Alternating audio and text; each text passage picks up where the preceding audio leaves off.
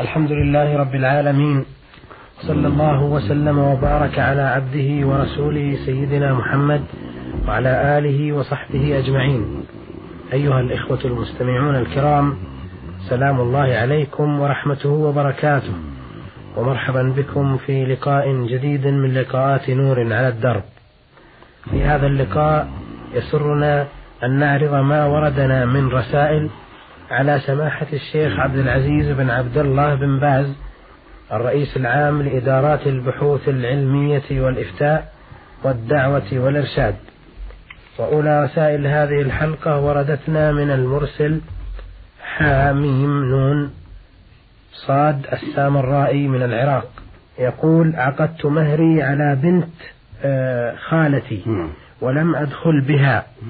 وحدثت مشاجرة بيني وبين جدتي أم والدتي فقالت إنك لا تستحق الحليب الذي رضعته مني وعند ذلك انتبهت إلى كلامها فسألتها عن عدد الرضعات فقالت لي لقد أرضعتك مع خالتك ولم أعلم عدد الرضعات والآن أنا متحير في هذه المسألة أرجو أن تفتوني مشكورين مع العلم أني لم أدخل بها إلى الآن.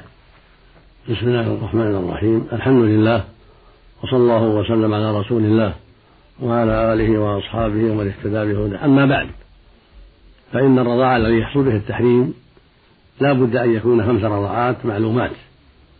فإذا كانت جدتك لم تعلم هذه الرضاعات ولم تحفظها فإنه لا حرج عليك في زواج بنت خالتك.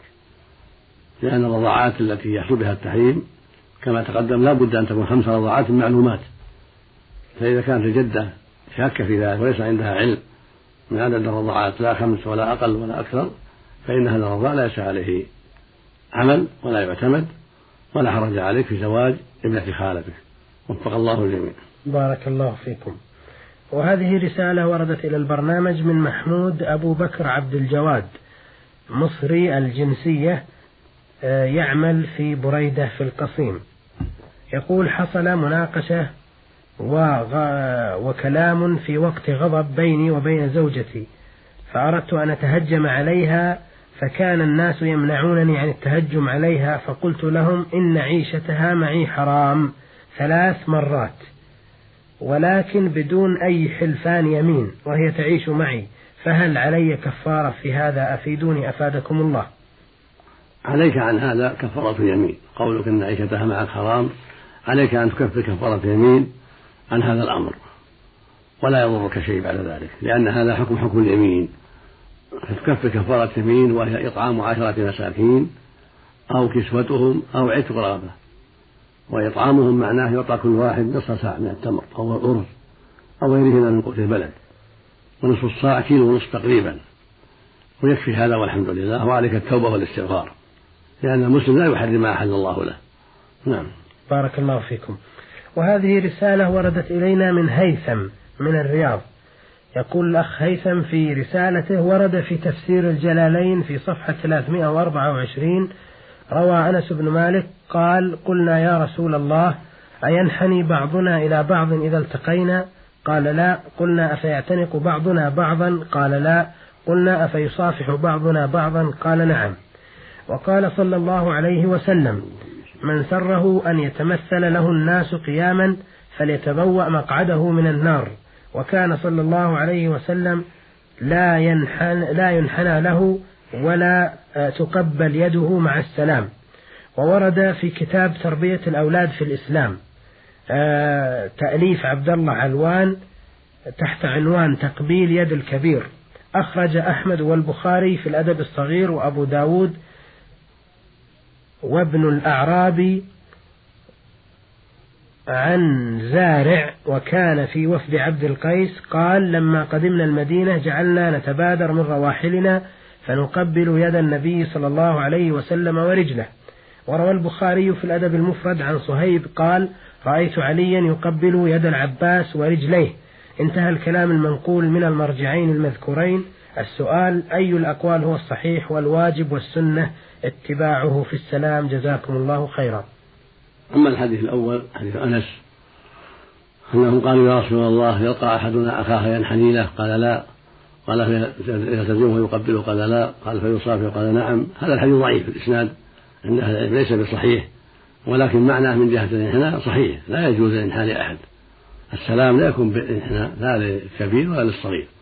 ولكن يسلم وهو منتصب بغير انحناء ويصافح السنة المصافحة فإذا كان القدوم من سفر فالسنة المعانقة. قال أنس رضي الله عنه في حديث آخر رواه الطبراني بلسان جيد كان أصحاب النبي صلى الله عليه وسلم إذا تلاقوا تصافحوا وإذا قدموا من سفر تعانقوا. وهكذا قال الشعبي عن أصحاب النبي صلى الله عليه وسلم. هكذا جاء في حديث أخرى كان الصحابة يتلاقون ويتصافحون. وكانوا يصافحون النبي عليه الصلاة والسلام فالسنة المصافحة عند التلاقي. وإذا عانق أخاه عند طول الغيبة أو عند قدوم من السفر فلا حرج في ذلك.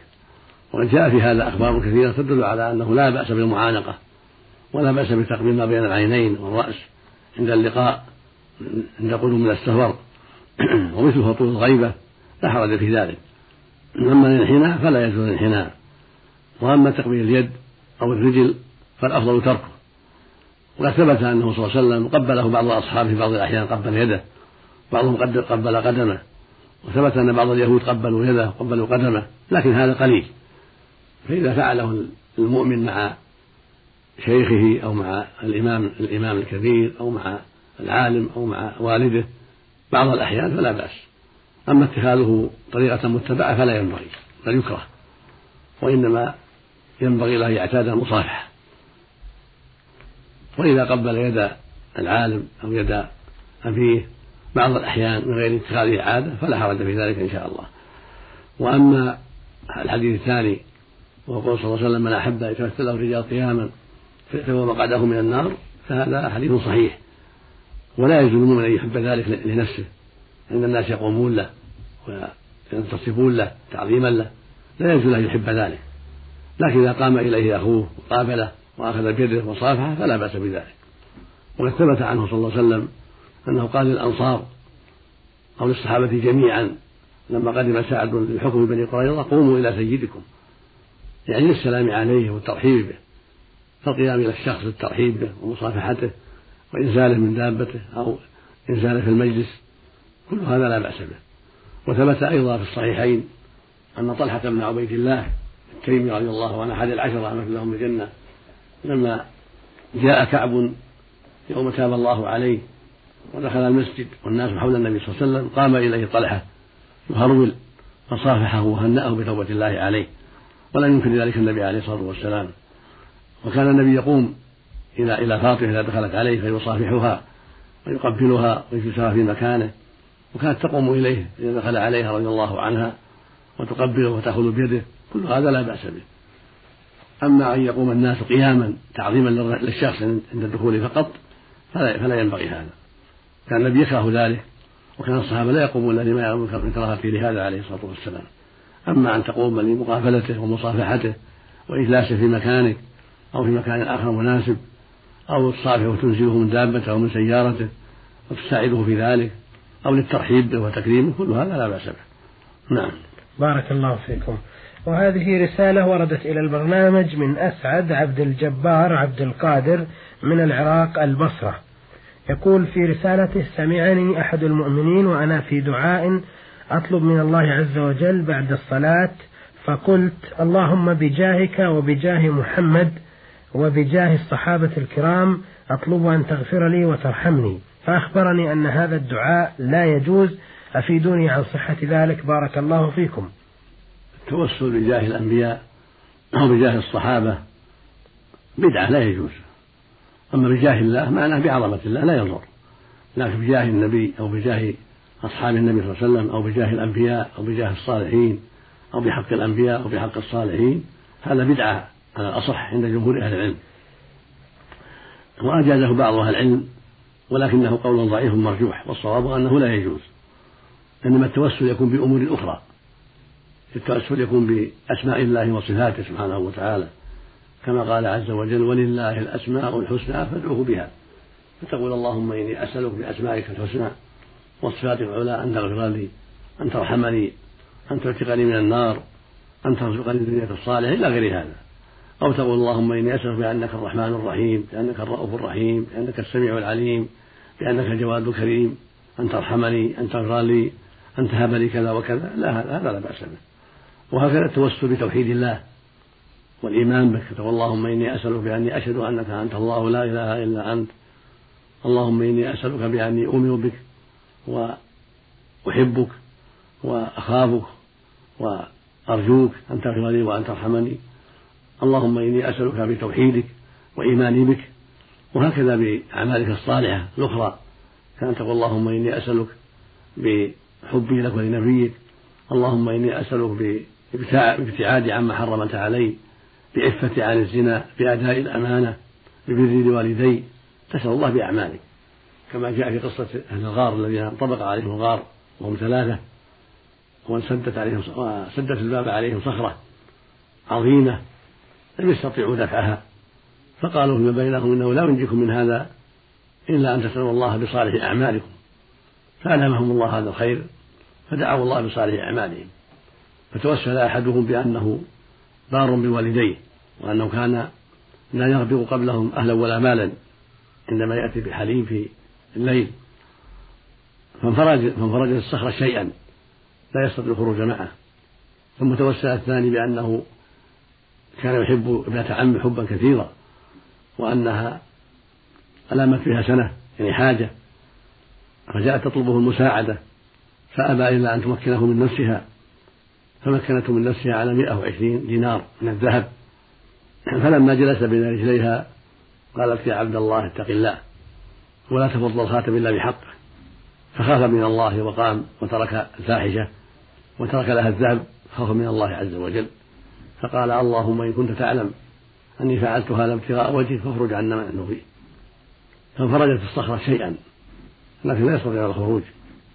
ثم توسل الثالث بأداء الأمانة. وكان عنده أجراء فأعطاهم حقوقهم إلا واحدا بقي حقه عنده. فنماه له وثمره له حتى صار منه إبل وغنم وبقر ورقيق. فلما جاء الرجل صاحب الأجر يطلبه حقه قال كل هذا من حقك كل ما ترى من الإبل والبقر والغنم والرقي كله من حقك. فقال الرجل يا عبد الله اتق الله ولا تستهزئ بي. قال إني لا أستهزئ بك إن هذا كل إن هذا كله من مالك ثمرته لك. فاستاقها كلها استاق البقر والإبل والغنم والرقيق. ثم قال الرجل اللهم إن كنت تعلم أني فعلت هذا ابتغاء وجهك فاخرج عنا ما فيه فانفرجت الصخرة وخرجوا. هذا توسل بأعمالهم الطيبة الصالحة. هذه الوسائل الطيبة. أما التوسل بجاه فلان وبحق فلان وبذات فلان فهذا بدعة ومن وسائل الشرك. من الوسائل. فالواجب ترك ذلك. هذا هو الصواب من قول العلماء في ذلك. والله المستعان. نعم. بارك الله فيكم. يسأل أيضا ويقول آه، عند التسبيح بعد نهاية الصلاة لاحظت أن القائم المختص آه الذي يؤدي التسبيحات بصوت مرتفع بعد الصلاة وهو المؤذن غالبا يؤديها بطريقة مسرعة بحيث يتعذر على المصلين أداءها بعده بصورة صحيحة. فما حكم ذلك؟ المشروع للمؤمن يذكر الله بعد الصلاة بنفسه ولا يتابع الإمام ولا غير الإمام. إذا سلم من الصلاة يقول أستغفر الله أستغفر الله أستغفر الله. اللهم أنت السلام ومنك السلام تباركت يا ذا الجلال والإكرام. هذا هو السنة. وإن كان إماما ينصرف إلى الناس بعد هذا إذا كان إمام بعدما يقول هذا ينصرف إلى الناس ويعطيهم وجهه. ثم يقول لا إله إلا الله وحده لا شريك له له الملك وله الحمد وهو على كل شيء قدير. وإن شاء قال يحيي ويميت وهو على كل شيء قدير. ثم يقول لا حول ولا قوة إلا بالله. لا إله إلا الله لا نعبد إلا إياه له النعمة وله الفضل وله الثناء الحسن. لا إله إلا الله مخلصين له الدين ولو كره الكافرون. اللهم لا مانع لما أعطيت ولا معطي لما منعت ولا ينفع ذا الجد منك الجد. هذا مشروع للجميع. الإمام والمأموم والمنفرد. ثم يقول سبحان الله والحمد لله والله أكبر ثلاثة وثلاثين مرة. الجميع تسعة وتسعون. ثم يقول ثمانمائة لا إله إلا الله وحده لا شريك له له الملك وله الحمد وهو على كل شيء قدير. قال النبي صلى الله عليه وسلم من قال هذا غفر له ما تقدم من ذنبه. وفي خطاياه وإن كان مثل زمن البحر. فهذا فضل عظيم. فينبغي للإمام والمأموم والمفرد أن يأتوا بهذا الذكر. سنة بعد الصلاة. ولا يشرع للمأموم أن يتابع الإمام أو غيره بل يسبح بنفسه ويذكر الله بنفسه. كل واحد يذكر الله بنفسه فيما بينه وبين نفسه وبين ربه. ويرفع صوته بعض الشيء حتى يسمع لأن رفع الصوت بالذكر بعد الصلاة مشروع. هذا هو الصواب. قال ابن عباس رضي الله تعالى عنهما كان رفع الصوت بالذكر حين ينصرف الناس بالمكتوبة على عهد النبي صلى الله عليه وسلم. قال ابن عباس كنت أعلم إذا انصرفوا بذلك إذا سمعته. فالسنة رفع الصوت لكن رفعا متوسطا. لا يشوش على أحد ولكنه يسمعه الناس ويعلم الناس أن الصلاة انتهت. حتى الذي عند أبواب المساجد يعلمون ذلك. هذا هو السنة. ثم بعد هذا يشرع للمؤمن أن يقول أن يقرأ آية الكرسي. على الصحيح. الله لا إله إلا هو الحي القيوم. ثم يشرع بعد هذا أن يقرأ قل هو الله والمعوذتين بعد كل صلاة. قل هو الله أحد. قل أعوذ برب الفلق قل أعوذ برب الناس مرة واحدة بعد الظهر بعد العصر بعد العشاء. أما بعد المغرب وبعد الفجر فيكررها ثلاث مرات. هذا هو الأفضل. قل هو الله أحد وقل أعوذ برب الفلق وقل أعوذ برب الناس. هذا هو المشروع بعد الصلوات كما جاء ذلك عن النبي عليه الصلاة والسلام. بارك الله فيكم. يسأل أيضا ويقول في آخر رسالته نحن نعلم أن المساجد لله ولا يجوز التكلم فيها إلا بذكر الله تعالى أو بحديث ينفع الإسلام والمسلمين. لكن مع الأسف أصبح كثير من الناس يتحدثون في مساجد الله بأمور تخرج عن ذلك. فما آه، الحكم في هذا؟ أفيدنا أفادكم الله. الكلام في أمور الدنيا إذا كان قليلا لا يضر. إذا كان قليلا كان سأل أخاه عن حاله وعن حال أولاده أو عن حاجة أخرى تعلق بضيعته أو تعلق ببيته أو تعلق بأخ له غائب أو في المستشفى أو ما أشبه ذلك لا حرج في ذلك. لكن اتخاذ ذلك عادة والإكثار من ذلك هذا هو المكروه. أما الشيء القليل فيعفى عنه. والحمد لله. نعم. بارك الله فيكم. آه هذه رسالة وردت إلينا من المرسل الحاج جودة السيد الخزامي مصري الجنسية مقيم بالمدينة المنورة.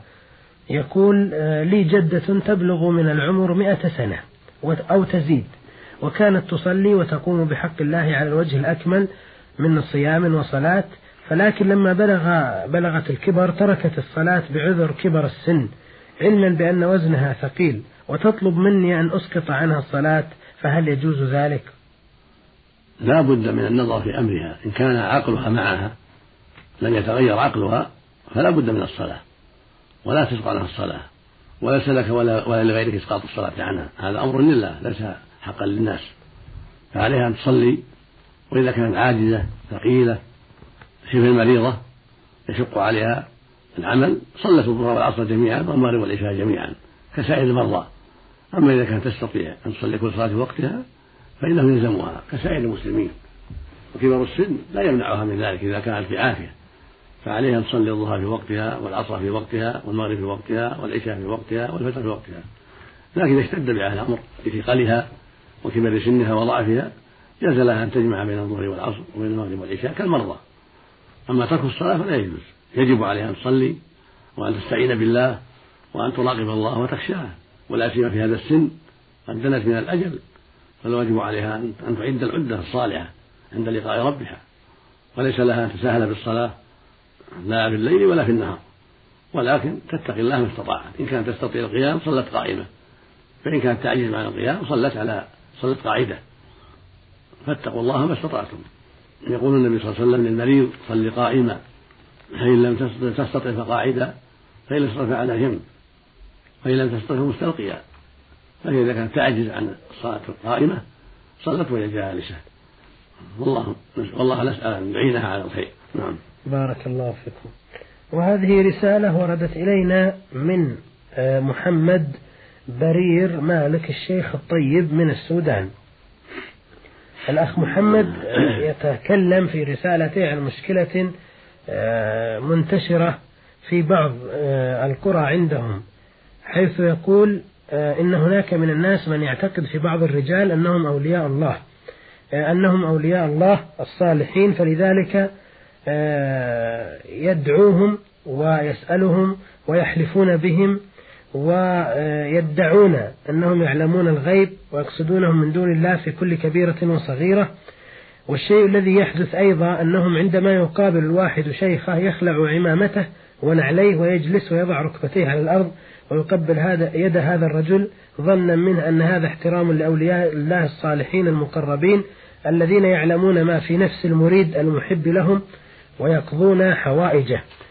ثم يسرد أمورا منكرة مثل هذا ويقول إننا نجد بعض العلماء يقرونهم على هذه الأفعال فيسأل عن وضع هؤلاء ووضع صلاتهم وصيامهم. هذا هذه أمور منكرة عظيمة خطيرة ولا يجوز مثل هذا العمل. أولياء الله هم أهل الإيمان. لا ما ليسوا أولياء الله ناس خاصين غير أهل الإيمان. أولياء الله هم المؤمنون هم المسلمون. قال تعالى ألا إن أولياء الله لا خوف عليهم ولا هم يحزنون؟ الذين آمنوا وكانوا يتقون. وقال جل وعلا وما كانوا أولياءه إن أولياؤه إلا المتقون. والنبي صلى الله عليه وسلم يقول إن آل أبيه ليسوا بأولياء إنما أولياء المؤمنون. فأولياء الله وأولياء رسوله صلى الله عليه وسلم وأولياء المؤمنين هم المؤمنون هم المتقون لله عز وجل من جميع الناس من العرب والعجم من الذكور والإناث. من العلماء وغير العلماء. هؤلاء هم أولياء الله فاعتقاد أن المؤمنين أو بعض من يسمون بأولياء الله أنهم يعلمون الغيب أو أنهم يدعون مع الله ويستغاث بهم وينذر لهم ويذبح لهم ويتقرب إليهم بالذبائح. هذا شرك أكبر. هذا شرك الجاهلية شرك المشركين الأولين. سواء كانوا أحياء أو أموات.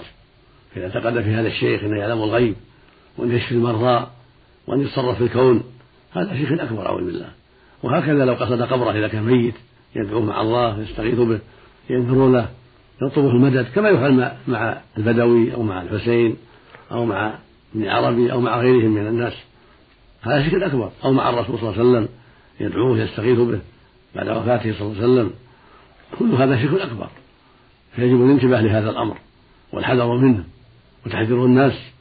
ومن أقرهم على هذا ما يسمى بالعلم هذا جاهل ليس بعالم. هذا مثلهم جاهل مثلهم.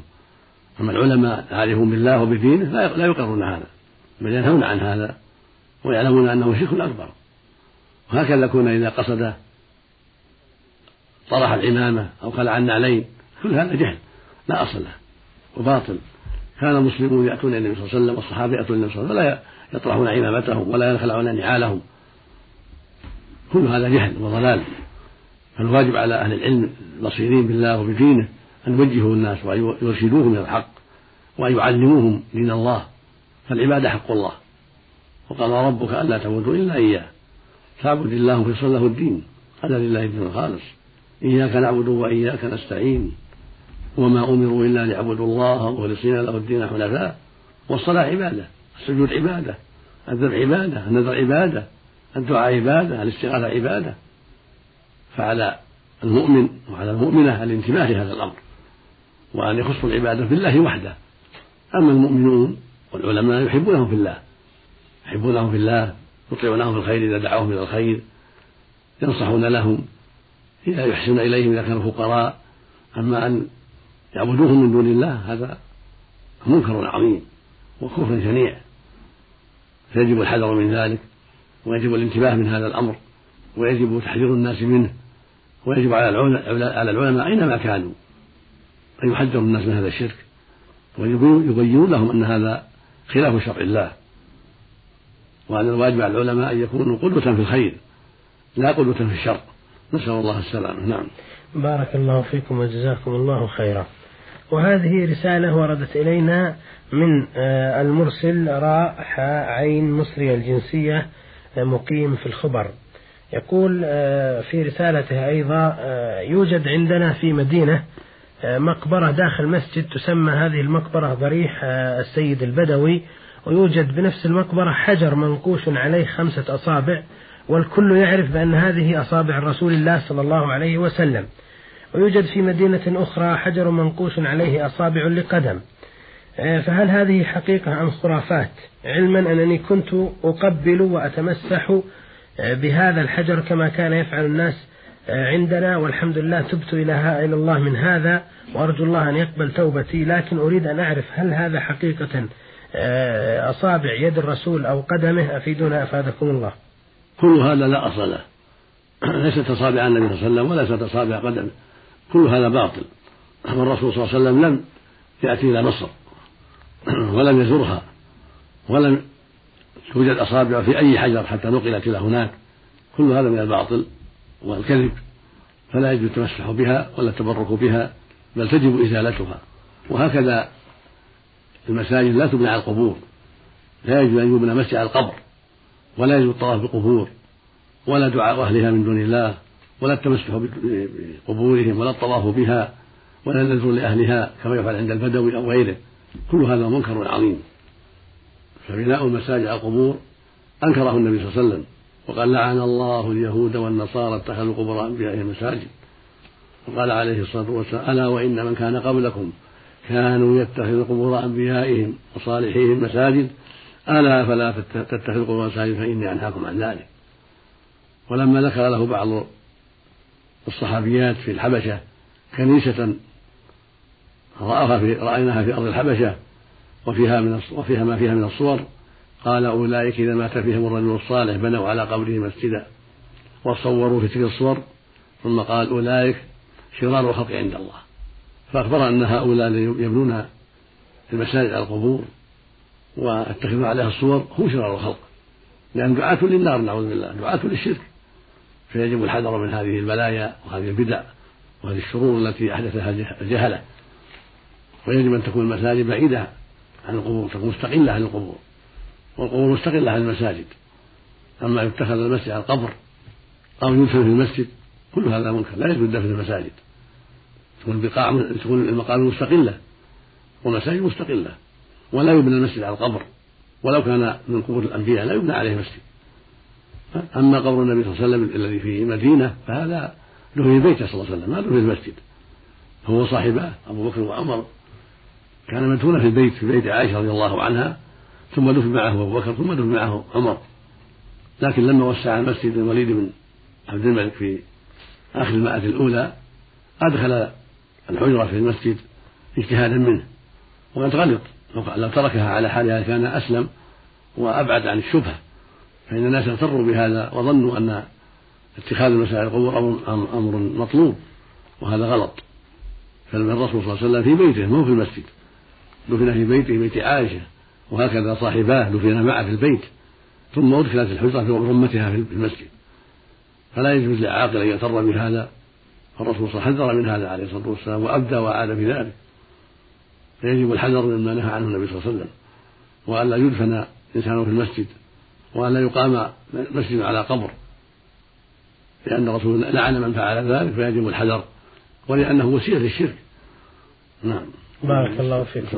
بهذا أيها الإخوة المستمعون نأتي إلى ختام هذه الحلقة والتي عرضنا فيها رسائل حاميم نون صاد السامرائي ومحمود أبو بكر عبد الجواد مصري مقيم في بريدة ورسالة هيثم من الرياض ورسالة أسعد عبد القادر من العراق ورسالة جودة السيد الخزامي مصري مقيم بالمدينة ورسالة محمد برير مالك من السودان وأخيرا رسالة رائحة آه، عين مصري يعمل بالخبر.